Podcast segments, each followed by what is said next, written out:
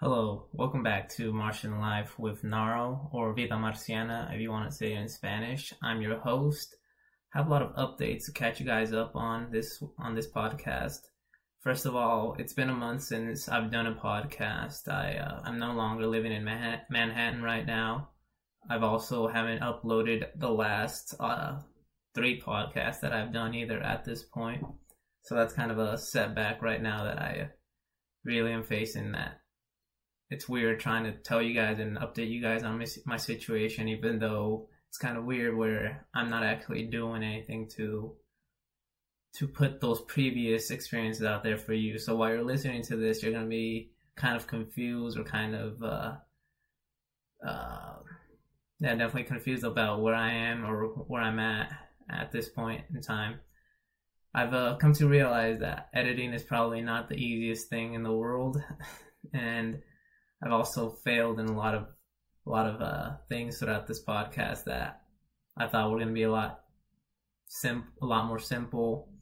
A lot of uh, setbacks that I've had. Uh, for example, I uh, didn't have enough storage for my computer to hold on to, so I could edit all my videos, uh, my podcast. I've done a, a few interviews with some people that I really couldn't get together and actually put it together, obviously, because I couldn't hold it in. I couldn't put any of that stuff in. And it's really my bad. It's uh, one of my mistakes that I overlooked. But now I have uh, I have a storage unit for that. Uh, my other major mistake is trusting in my microphone, and that's why the audio on this is going to be a little weird. But we're we're gonna we're gonna jump over those. We're those those are just some hurdles in this podcast that we're gonna have to get through. That we're going to have to look past and we're just going to have to deal with for this time being until I'm able to afford the things that I need to get to do the podcast to make it you know a lot a lot more enjoyable for you guys where it doesn't sound you know as cheap or as ghetto as it is. I've uh, decided that these are going to be the ghetto pods for the remaining of the time till I get that stuff. So if you guys can just hold on for a little bit, I really much appreciate it. But I've done a lot of things. There's been a lot of things that have been going on over the last month. Uh, my last podcast that I did was June 25th. It is now July 26th. So yeah, it's been a big, it's been a big, it's it's a it's a big jump. One month in New York, it's uh, like five months anywhere else. Really, it's really like things pass by you so fast that you really can't believe that they just happened.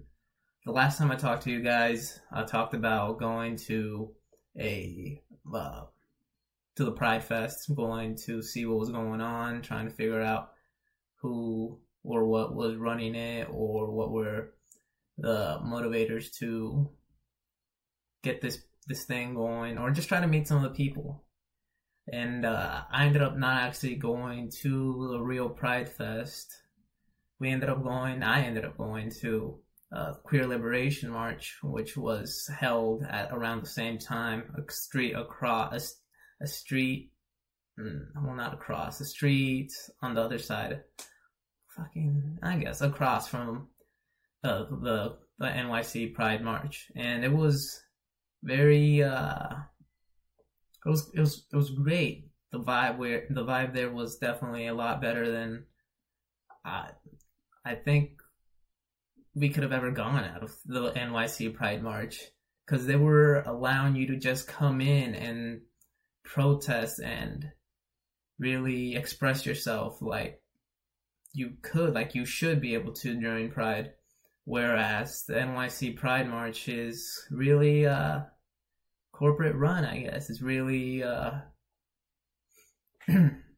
really sets a tone of the industrialization of of this ongoing movement to unify these corporations with this this uh revolution of thought. It's weird. It's they're really taking the control of, of what it was before and and they really did take control of what it was before.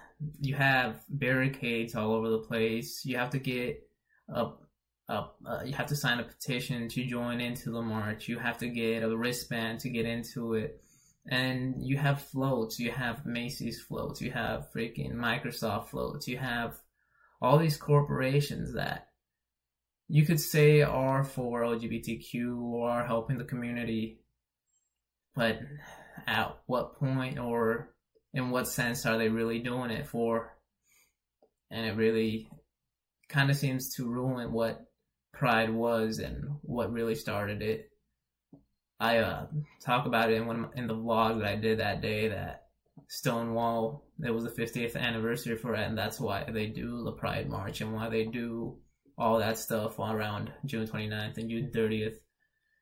And they uh it started as a movement where yeah, you were protesting the police, you were protesting the people that brought you down and, and Stonewall and lock them locked them in to to uh, bar them from expressing themselves how they how they wanted to express themselves, which ended up starting a riot.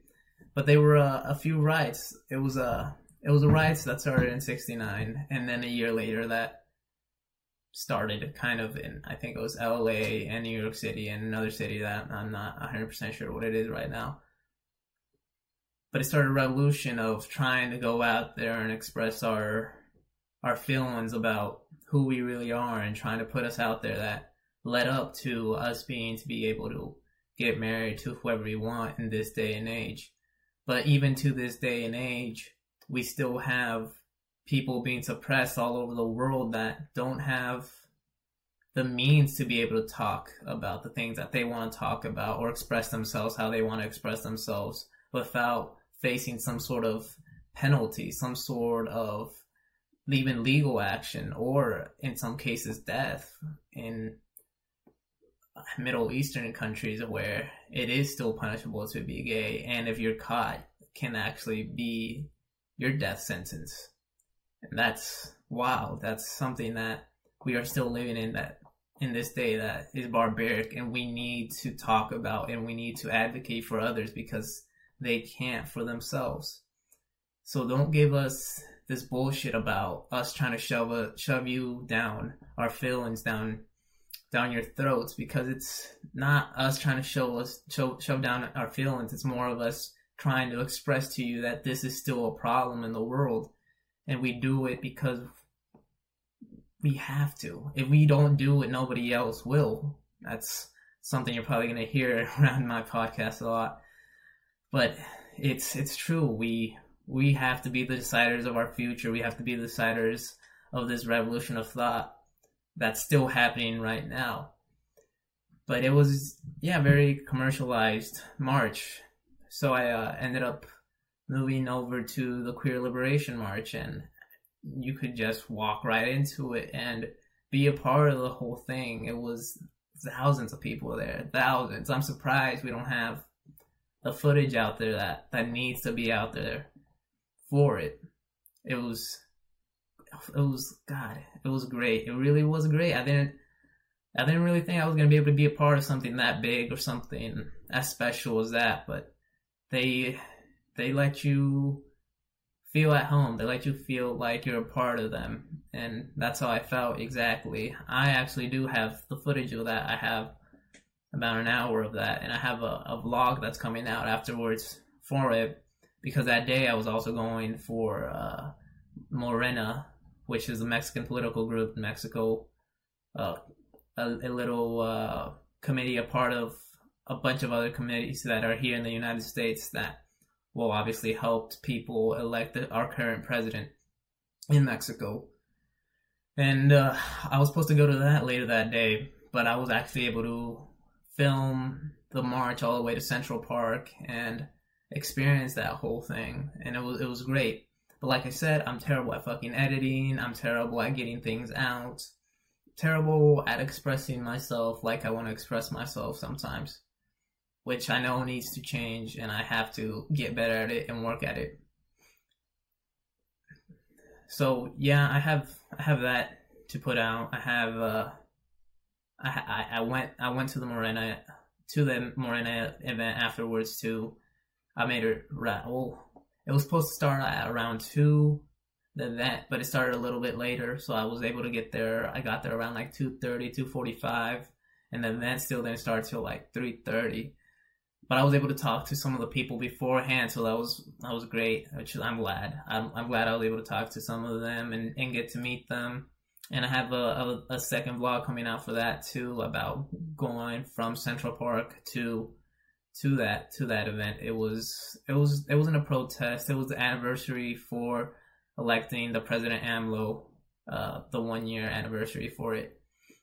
So they were doing a, a special event there, trying to su- show their support and their appreciation for him.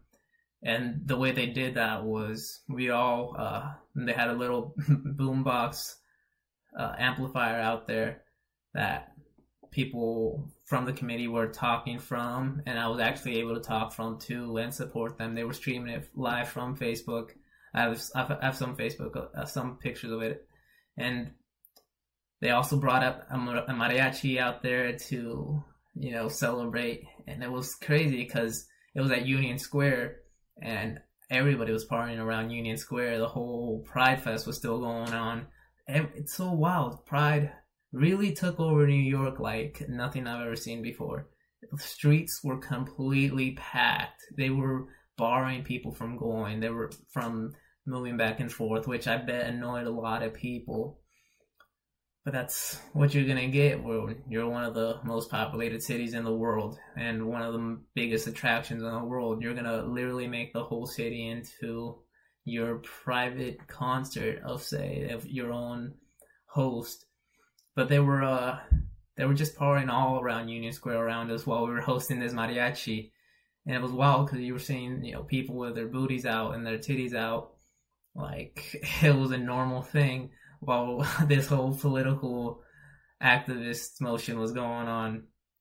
And I was able to cap- capture the mariachi. I was able to capture some of the of the event that was going around, of the well, the event of them talking, and I was able to film everybody that was kind of just looking around us because they were kind of confused while there was a bunch of Mexican flags combined with LGBT flags all over the place. They were yeah, it was it was a sight to see. It's something you probably won't be able to see anywhere else in the world. I mean, maybe maybe California, you in LA or San Diego, I bet you get something like that. But for me, this was very special. It was a combination of my two worlds that really I've never thought I would be able to look at or be a participant of. Which it was great. I I loved every second of it. I wish people did more things like this around the world, around Kansas, around Nebraska, around Oklahoma. And it was, yeah, it was an experience. I was able to talk to these guys afterwards. I was able to interview them, and I got that interview out on Facebook now. Which is funny. I, I, was able to put, I'm able to put, I feel like that was something I had to put out fast. I had to put it out because it was very special to me and it was something that I, I owed to them for letting me part be part of their community and be a part of their culture and just letting me be able to get involved with it all. So I, I put that Facebook video out, put it out. Uh, I, am not 100% sure if I'm to put it out on YouTube, but I, more than likely I will. And they answered a bunch of questions about like how if they thought that the US could possibly make something like a third party that would be validable for this coming election for for us to be able to create something as special as they created in Mexico in the last five years to elect a different kind of candidate. And the response to that is they really they they could see it. They definitely could see something like that. They don't want there to be another party though right now with fighting uh competing I guess with Morena in in the running to this. Cuz it's it seems like they've already put a lot a lot of work into this. And right now I don't feel like they think we have the resources to start another party especially in the next year to fight the Republicans in getting Donald Trump out of office or another Republican that doesn't see the rights that Mexicans or any Latino or immigrant is supposed to be getting at this time. So that's that's their thoughts. Along that, they also talked about uh, how the internet definitely changed the perspective in how to vote and how to communicate and getting someone elected into this new age of information. They really they use the internet. AMLO, the the president has a daily he has a basically a daily briefing every single day with with his uh, correspondence, and he's got thousands of newspaper uh, editors or journalists at, at, at, his foot, just listening to every word about. He he does it for like a good one hour, two hour every single day, just talking about what what needs to be changed, what's going on in the country, whatever. And he does that every single day. It's it's crazy that somebody has that kind of dedication to be doing. We don't see that definitely with Donald Trump. We don't see him going out there and expressing his feelings because I bet if he put those feelings out, it would be a disaster for sure and just a shit show in general. Just a shit show, just a complete shit show. Besides those questions, uh, I have I had uh, questions if who on who they thought would be the best candidate for the next election and who could probably fight against Donald Trump. Their answer was uh, Bernie Sanders. They really are a big supporter of Bernie Sanders. They really support the old people. they, uh, I guess, Morena really is for the elderly. So, senior citizens out there, uh, go support those guys. Those they they. Besides him having some some of the best policies and being inside the political game for as long as he's been. They see that he can actually bring a change to the world, a change to what we have right now. And I also I also asked them why they wouldn't support a Latino a Latino president or what's his name uh, Daniel, the Texas the Texas senator or governor, why they wouldn't support him I can't think of his name right now. And they said that they feel like right now the best candidate would be Bernie Sanders, even though that the the senator from Texas or governor from Texas has done a lot. They they feel like their best chance right now would still be Bernie Sanders, and they would definitely support uh, a Latino uh, president at any time but they feel like right now they need to be focused on just getting Trump out of office, and they feel like Bernie Sanders can do that. Personally, sometimes I I, I, I don't know. I feel like the Democratic pool is a little bit of a mess and a shit show of trying to show who's better at at who was right beforehand. The they're really the hipsters of Democrats, of no, of uh, politicians. Uh, they like to say, "Oh, I used to do this, I used to do that," but in reality, none of them supported the sort of laws or changes that they pride themselves with saying they support now. A lot of people, a lot of those politicians really feel like, yeah, they're obviously lying to you. They're all lying to you. But whatever, we'll, we'll jump from that. I was able to interview them. I got like a good 20 minute interview from them. It was great. Check it out. It's on my Facebook. It's on, uh, you can follow it, Naro South on me. Also, yeah, I've changed my Instagram and uh, Twitter handles too. You can now follow me on Twitter as Naros underscore three and Instagram is Naro point three. I I don't think I mentioned them before on the podcast, but before it, I was it was called first. I started off with Naro's World. I started off with that, and actually, you can follow me on SoundCloud at that.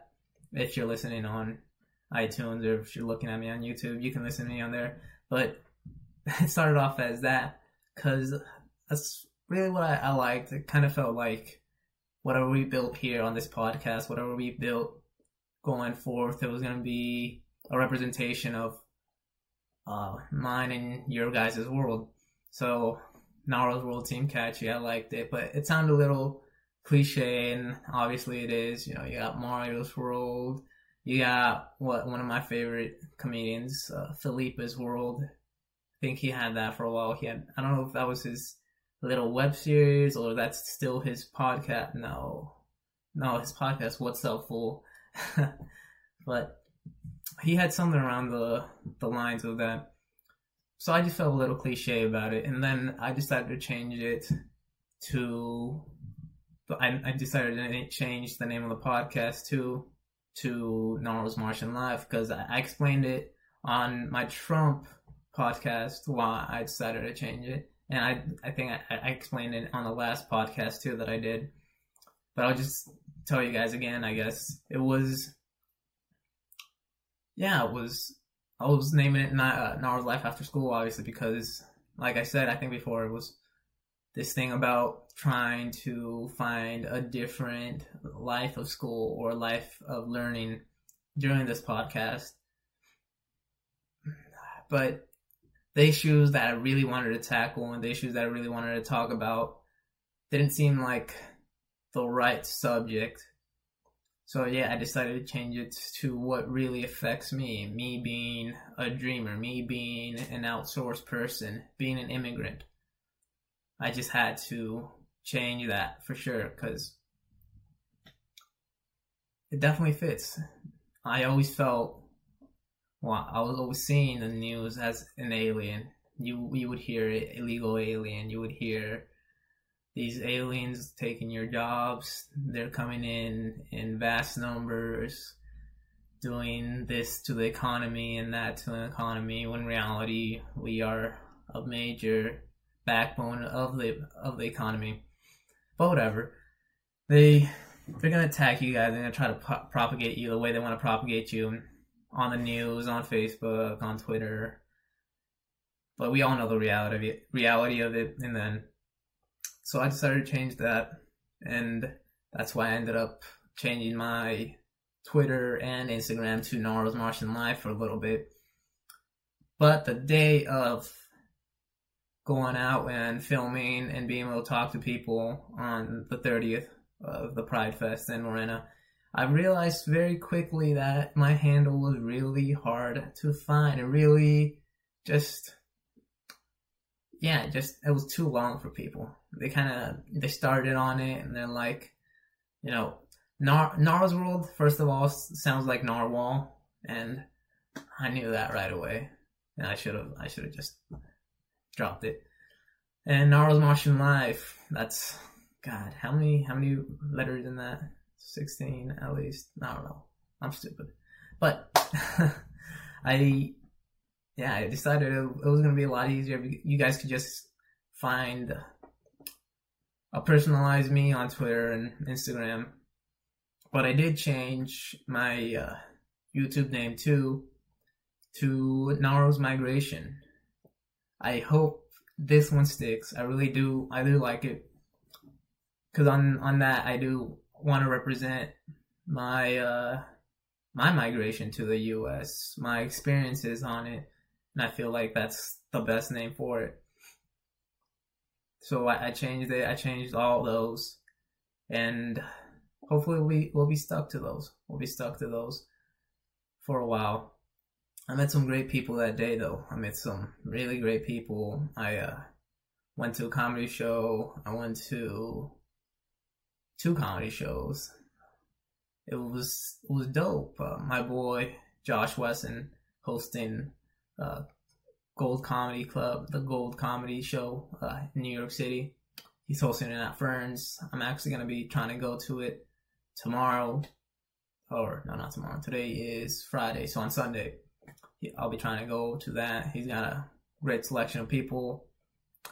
And uh, he's a lovely guy. He's a lovely person. I really enjoyed his his sets, his hosting, his yeah, he's just a cool ass person. So I'm gonna try to go support him and see what can see what uh what more I can learn or just get a few more laughs and join New York City because the last last month's been wild, guys. after after the the march, it got pretty crazy. I like I said, I was having trouble trying to upload and edit my videos and trying to put any of this content out because of first the the storage problem, and then also I uh kind of fell into a, little bit of a depression, fell into this not knowing what to do next kind of phase. I uh have a girlfriend and when I left Kansas, uh she was she was more of a friends with benefits kind of sort of deal. It was we didn't really want to pronounce each other you know boyfriend girlfriend because we felt like that's what that's not what we were because we couldn't come to an agreement of what we both wanted out of this relationship. I am a pansexual polyamorous non-binary non-binary non-binary person. And she couldn't accept the fact that i was uh, polyamorous i think the most. And uh, obviously that's something hard for anyone to accept because it always is gonna hit a string where they think that you love them you love someone else more than them and to me, that's not the case. I really love people the way they are in the same amount. A lot of people find that to be bullshit, but for me, it's true. For me, I I love people equally. I can't favor someone over somebody else. But even even throughout this whole relationship that we had, I had never had another partner, and I had never done anything with anybody else, including sexting, texting, or flirting. We had an amazing relationship where she would literally almost live at my she we were living together at my place for the last year and we would watch movies together we would play video games together she would make me food i would take her out i would you know, go to the bar with her and have a great time. But we couldn't ever get over the fact that we didn't feel like we were on the same page. So I uh, really felt like I wasn't gonna get a relationship out of it, like that I wanted or that I needed. So I decided to move. I decided to leave come to New York because I know that's something that's more prominent here, something to something that is different here is people are more liberal with themselves and how they treat others. I think especially because there's so many people here that you kind of have to get over the fact that you're going to be attracted to another person at some point or another. So getting here, moving here, and trying to establish myself into another relationship was uh, definitely was weird. It was weird because I couldn't really realize what I was trying to get out of it or how the relationship I just had was gonna go about. Because at this point, we were still talking. We are still really, I guess, we're in love with each other. I, I've always loved her. I told her I loved her pretty fast. Because even though I told her the first day, I told her who I was and what I was, and she she was she said she was okay with it, and she was still with me. We had a great relationship, and I really loved that and respected that about her. And I couldn't ever try and let that go. That kind of friendship that I had with her, I've never had with anybody else before. So leaving her back and being here in this type of way where it felt like that relationship was kind of over with, but we were still messaging and talking in the same type of way really confused me and mixed up my emotions in a lot of ways that were definitely unprecedented. So I decided to take about a week off the first week that I got here on trying to search for a job or trying to establish myself here as a person of New York City as a permanent resident. Because I was really, I had these emotions that I, I, I really couldn't express or was just confused about. And within that week, I quickly realized that in order for me to be a part of this place in the way that I had it planned, I had to kind of let go of her. And it made me sad. It made me sad trying to deal with that because like i said i've never had this type of relationship with any person in my life before so dealing with her like that in a in a state of trying to desynchronize from each other was very depressing felt like i literally got torn apart and i couldn't figure out if what I was doing here was the right thing or not.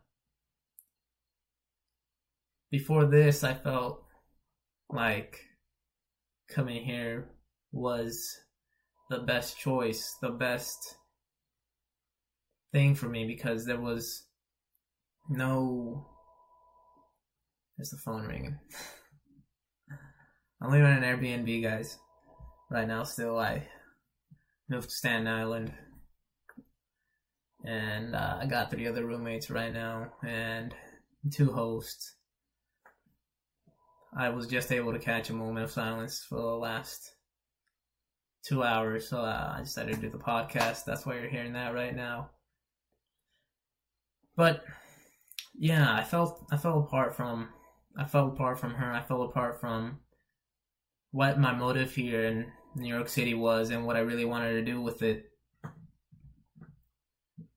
So I had to take a break and really look at it in perspective. And we started arguing a lot about about this and about how I felt, but quickly realized that it was uh, depression hitting me for sure. Definitely, a lot of the arguments that were that we were having were definitely because of my depression. I felt like those little things that I said couldn't uh, tear us apart really started to. You know, her texting me felt like she was burdening me or trying to put me into a box and keep her to herself, which I know it's not true. She just really cares about me. But at the time, I couldn't figure it out. I couldn't. I felt like she was trying to make her, trying to make me her property. I know it's kind of stupid because somebody that loves you that much ain't trying to do that. They just really care about you. So I decided I was gonna just figure it out for the next month till I really knew what I wanted to do. And uh, I figured out that the thing I really wanted to do was spend the rest of my life with her. Because she supports me. She, even though I told her I was leaving her for New York City, she still stayed with me till the end. She even drove me to the airport. She saw me leaving the terminals. We hugged right before I left and when we when we hugged, I couldn't stop shaking. It felt like I was being torn apart. It was a surreal moment that I know was just a part of the move, a part of what was next, but also it was it was a jab in the heart, a huge jab in the heart that I had to try and recover from.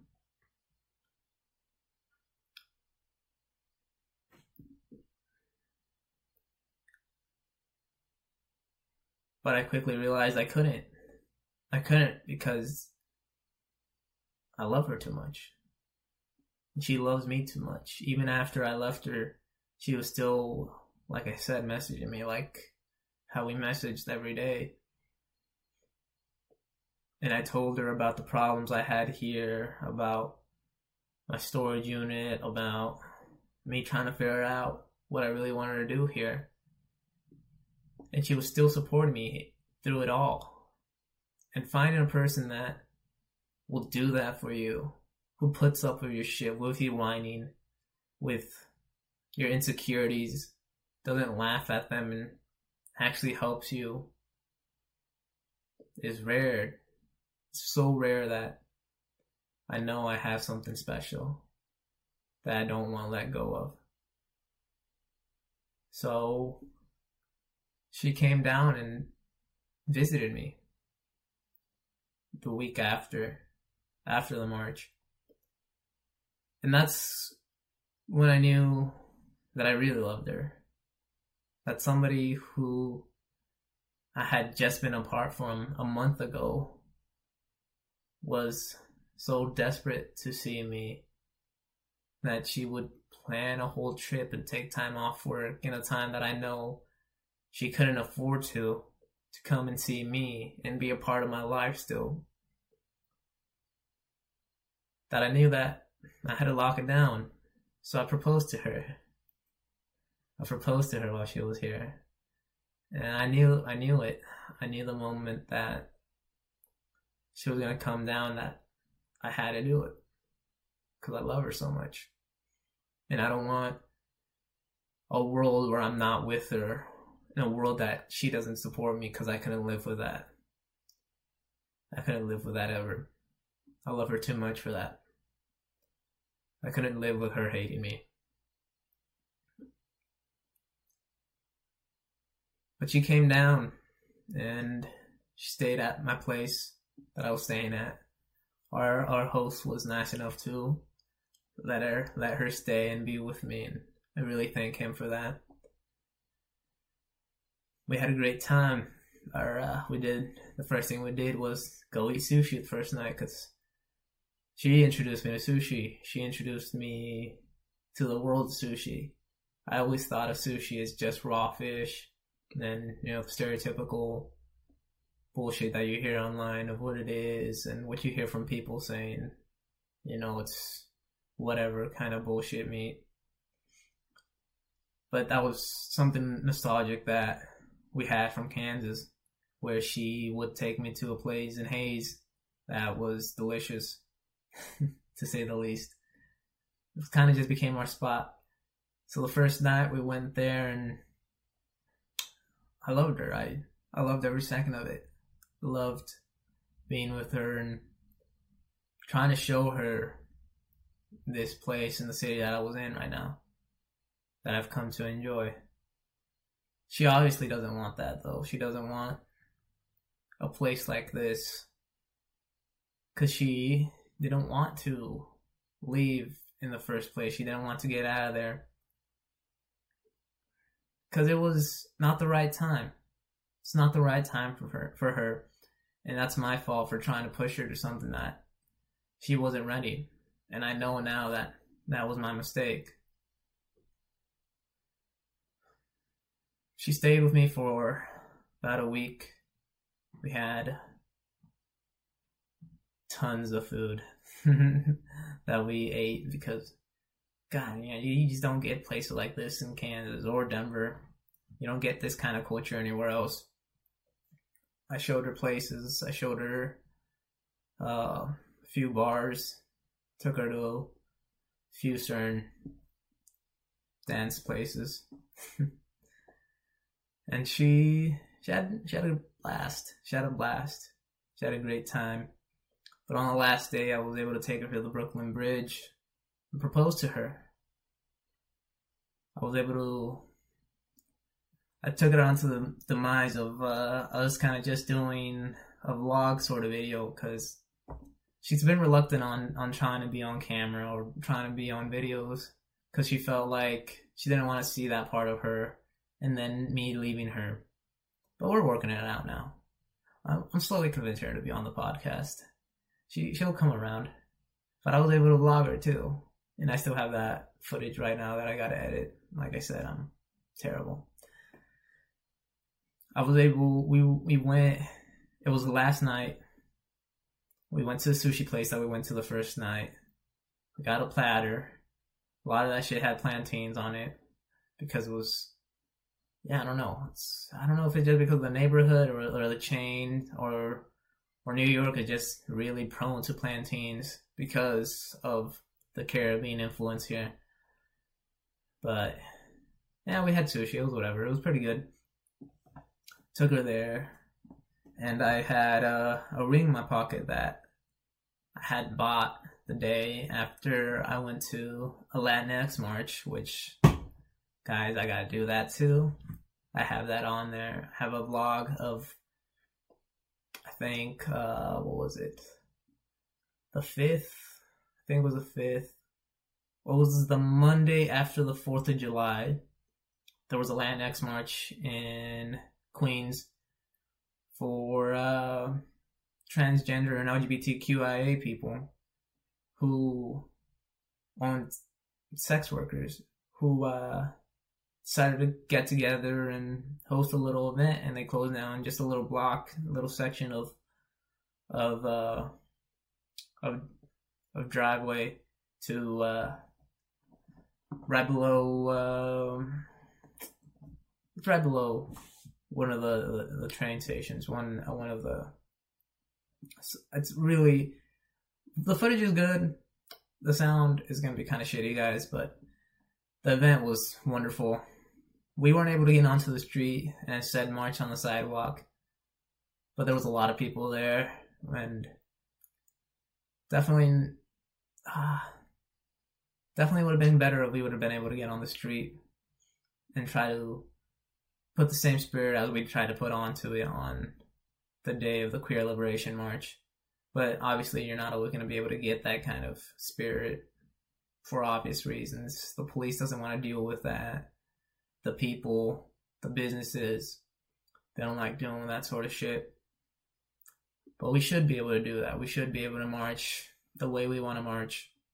Nonetheless, it was great. It was a great march.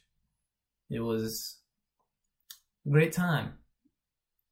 We uh started around five, four, four or five, and then at about eight or nine, we marched for about an hour, kind of, I think 16, 20 blocks. I was able to get some of the footage while we are in the march, but a lot of it's a little fucked because I uh, didn't notice my camera was changing back and forth from ver- vertical and horizontal. So quality is going to be a little weird on it. After we finished the march, they played some music. They gave us food. We got keto, some chicken or rice, salad. We got free waters. And it was great seeing my community there. Definitely more specifically my community, Latin people and LGBTQIA people. Mm, they had a wall that showed victims of sexual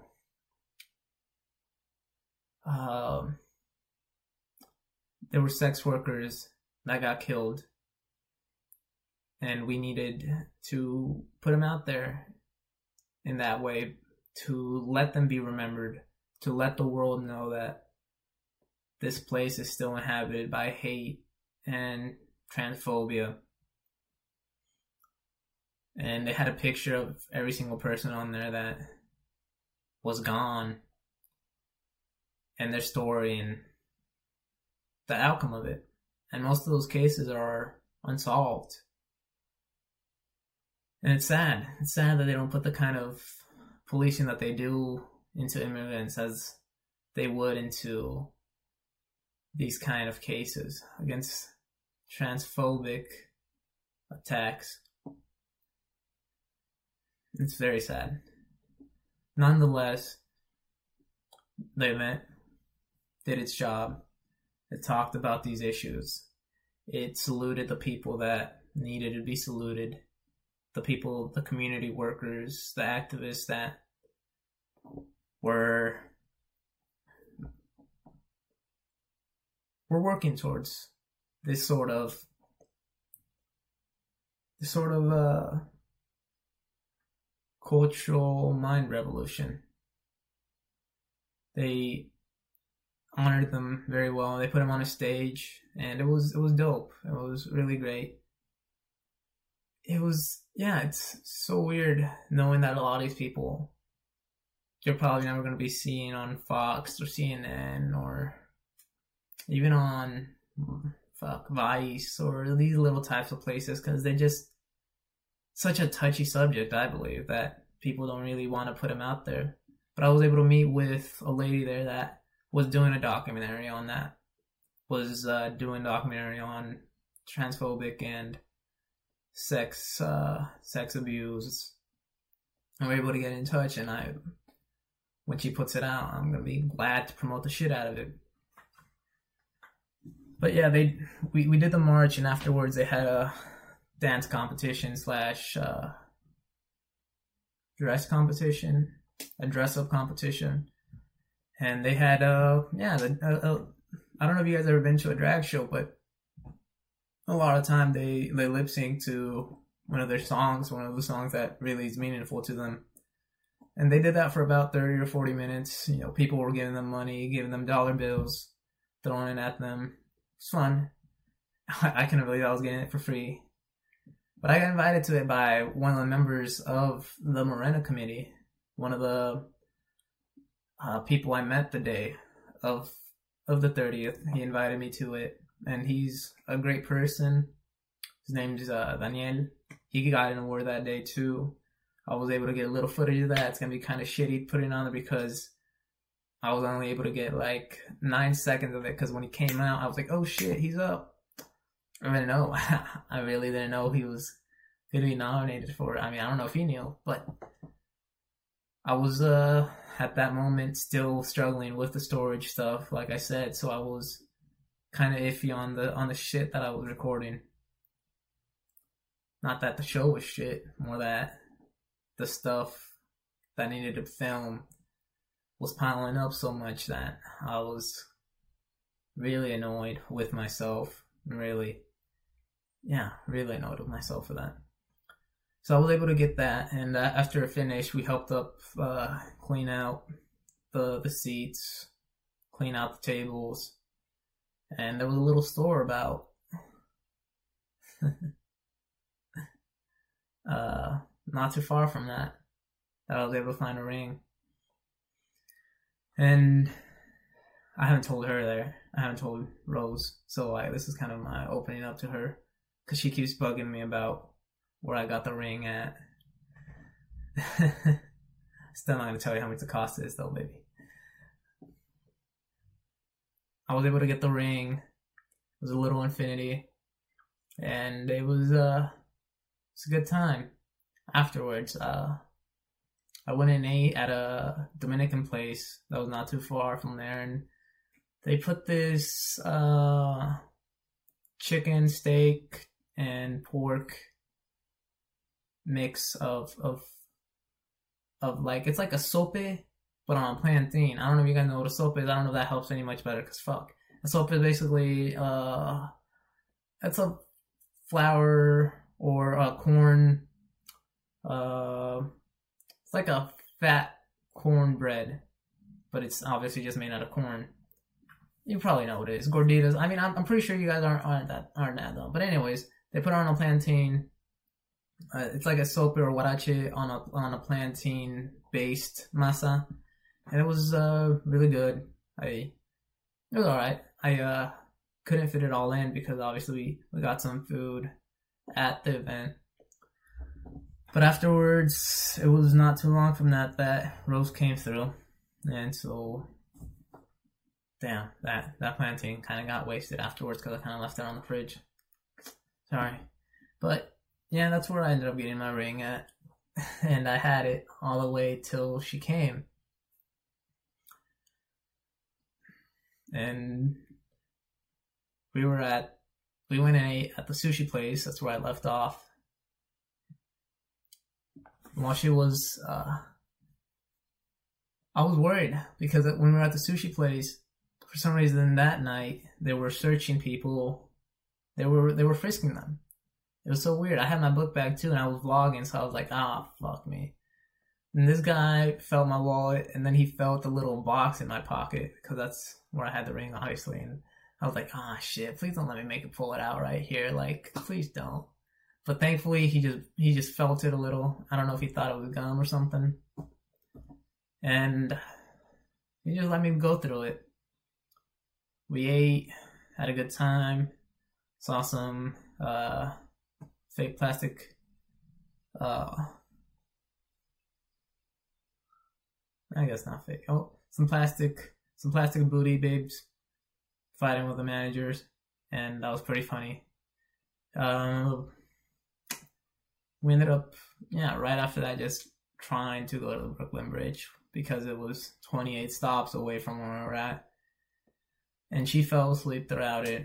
I played some music. It was nostalgic to say the least. Because this whole time I've been going on the subway alone. I've kind of been trying to deal with me just living here and it was it felt so great finally being able to enjoy that moment with her, even though she probably didn't enjoy it as much. we got there.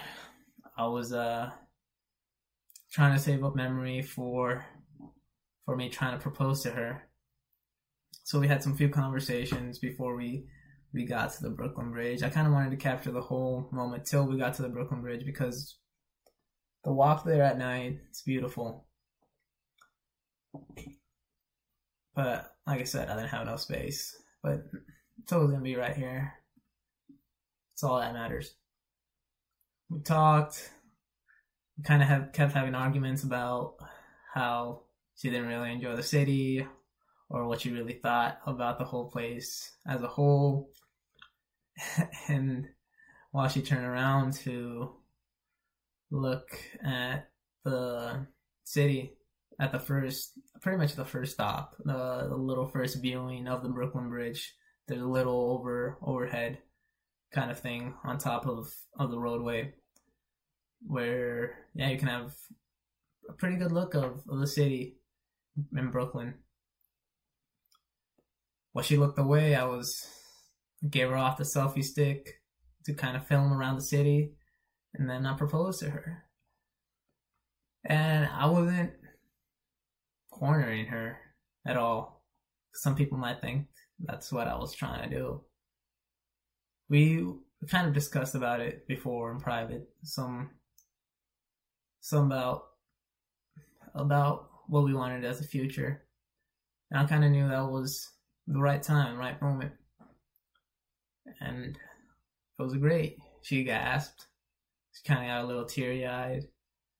I got a little teary eyed and uh, I put the ring on her, and then she said yes.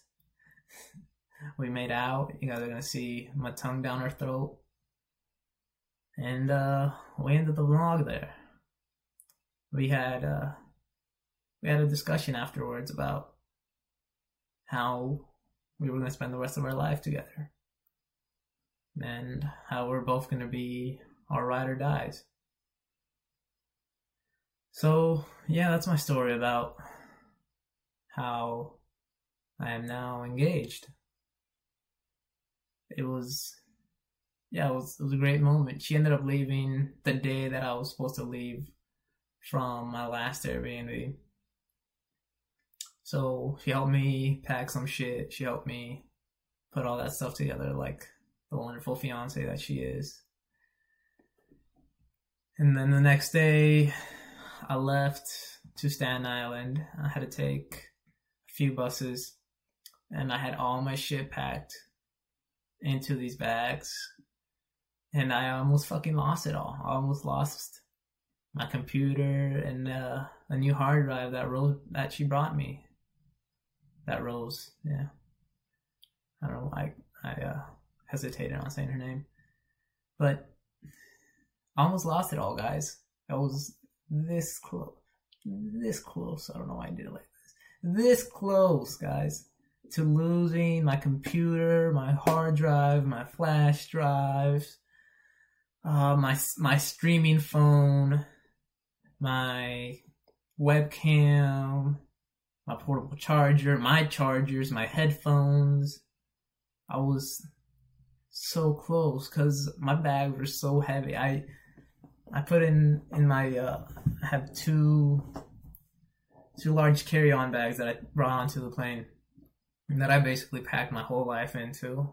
My whole wardrobe, my shoes, my socks, my underwear, everything.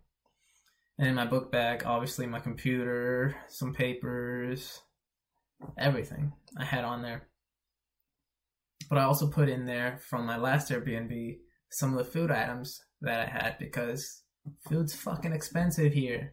And I couldn't just fucking leave it there. I had salt, uh, macaroni, freaking oil, bottles, not bottles, uh, cans of soup, cans of beans, cans of sauce. And I packed my fucking book bag. It was so heavy, guys. I was sore the next fucking day so bad. But I was, it was so heavy that on the, on the express bus that I took, it was, it's more like those Greyhound bus. But you don't, you, you can't put your bags underneath. You have to bring them on. I had to make some poor dude help me bring one up because he was right behind me. He's like, I'll help you, dude. Well, anyways, I uh, had both of my bags on with me on the bus, and there's nowhere to fucking put them. I can't, yeah, nothing, none of my shit would have fit. They were completely stuffed to the rim. And I, I decided to take a break and take my book bag off and put it in between my, my feet. And at our first stop, I had to put one of my big bags, one of my carry-on bags, onto my lap, and the other one they just had to fucking hop over it because I, I'm sorry, I couldn't do anything about it. Well, anyways, at my stop, well, what I thought was my stop, I didn't notice it was the stop that I was supposed to get off, which it wasn't. I was supposed to get off another one, but on the maps it looked like it was a stop. So I panicked and I told the bus to stop and I just got up and took both of the bags, my carry-on bags. And I was like, all right, thank you, whatever. And I left my book bag, the one with the computer that I'm filming with right now. I left it right, right underneath the seat. And didn't even notice it at all. At all. I didn't notice it was gone. But I got an angel sent from heaven, literally from the gates of heaven itself. Some dude, some brother, was kind enough to point it out. And he said, Hey, yo, man, is this your bag? And he held up my heavy ass fucking bag and almost fucking dropped it and caught it with second hand. He's like, and I look back and my heart sank so bad. So fucking, it literally felt like I was falling into the fucking Brooklyn Bridge. It felt so fucking bad. I was disappointed in myself, really. I was really disappointed in myself, but he, handed it me, and I said, Yeah, of course. I was like, God, thank you so much. You're literally sent from heaven. He's like, no, it's fine, man. You gotta have your stuff. And I forever will thank that guy. If I ever find that guy again, oh god, I owe my life. I literally owe my life. But I got off, uh, got onto another bus, and the buses here. I don't know if this is just how the buses are in general, but yeah, they were kind of being assholes. They weren't the fucking stops were like this. I could not. And and then the the bus that I was on ended up st- starting to take another route, and I was really confused on where the fuck I was going. But it, finally ended up taking me to my destination.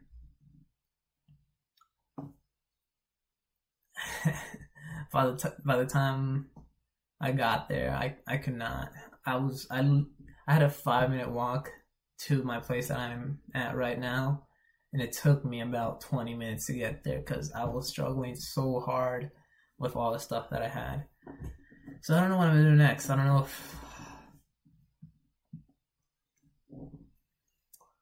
I'm cutting my trip short because I've decided that I have to start a life with Rose, a life with my fiance, the way it should be, the way a family should work together, in the way where I consider her feelings and what she wants to do. And I decided to move next month back to Kansas, which I said in my last podcast, which you guys are going to hear before this one, hopefully. You know, they're probably going to be confused as fuck because this is literally the next one that I probably wasn't gonna go back there live there again. But I have to. You have to do what you have to do. It's a bit of a downer in this journey because it was supposed to be another one. It's supposed to be a different type of journey, but like I've already explained to you guys, I love her too much to leave her. I love her to live a life without her. So I'll be moving back here pretty soon. And uh yeah, we'll have different content coming out. Definitely from what I expected. From what I told everybody that I was gonna put out. You feel like a fraud you feel like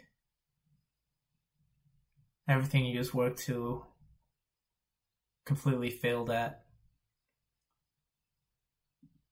When I moved here, I risked. I put everything. Put everything on the line for it. I sold my car. I left my house. I left literally all the shit I had behind and put it in three bags. I don't have a job. I don't have a source of income right now. And yet, she still wants me and she still loves me. And that's why I know she's the better choice for me. I Have, uh, a lot of things to work out, but we'll work them out. Work them out. I'm not. I don't feel.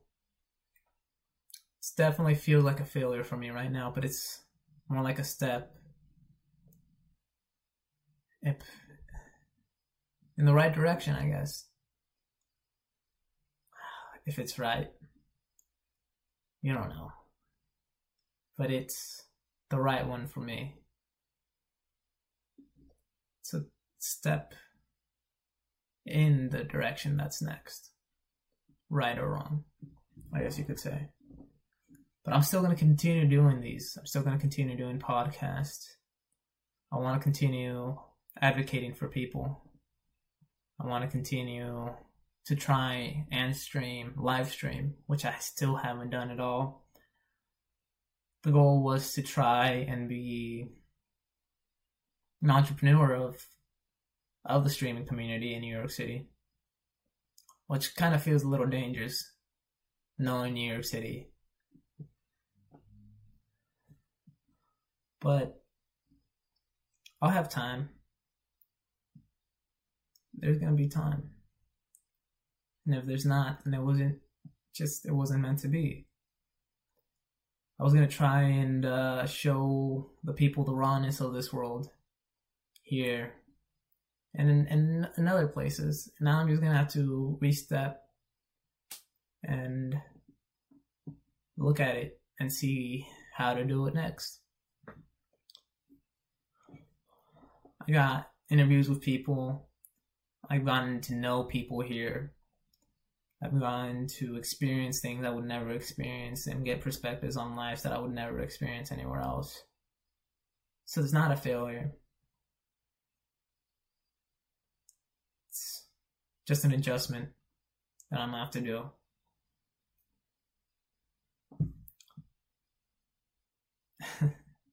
I have an, an interview today too, so we're probably gonna be able to see that. I uh, one of the people that I met at the Coexist event, uh, one of the players, well, I decided to, yeah, I want to try out and do the do the podcast, which I'm excited for because I haven't been able to get this sort of content out there like I've been wanting to, and hopefully it's you know one small step into the world, and uh, not really just showing you who I am or trying to fucking put you down in my own sense. At this moment, I'm not I'm not depressed in the sense that that I was the first month. I'm actually really excited. I'm going back to a home, going back to a loving home. And what's better than that? What's better than being back at a place where you know you have love? I don't think there's anything better than that.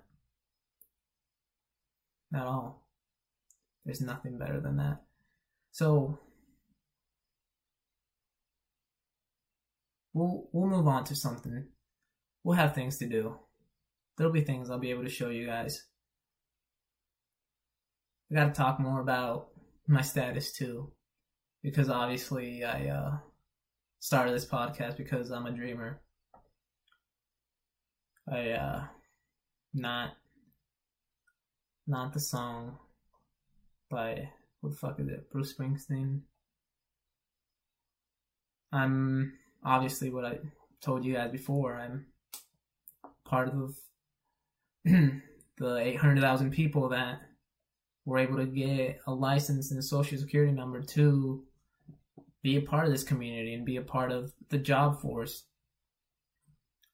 that now has been at risk since Donald Trump has been in, in office. And I just want to make my my piece talking about that here and my experience, try and personify it for you guys and show you that I'm a person. Show you that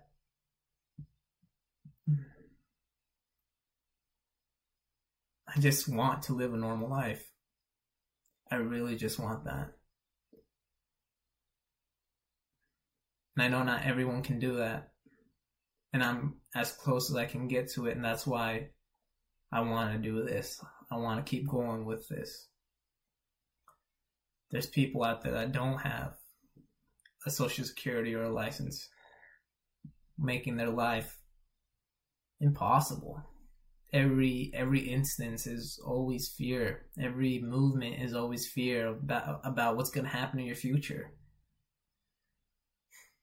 So I have to talk about it have to talk about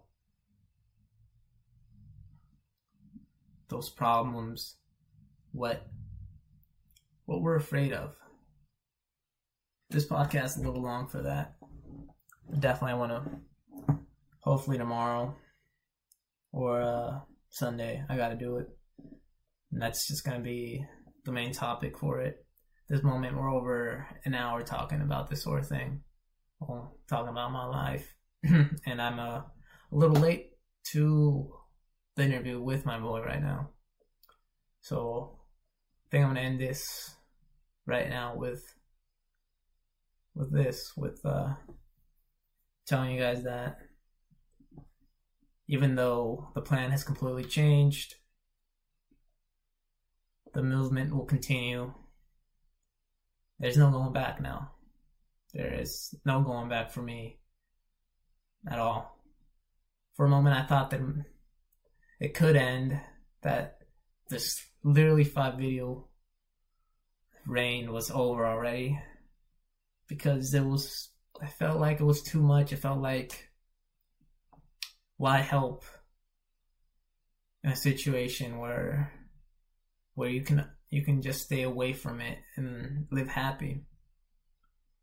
But I know that's I couldn't live myself doing that.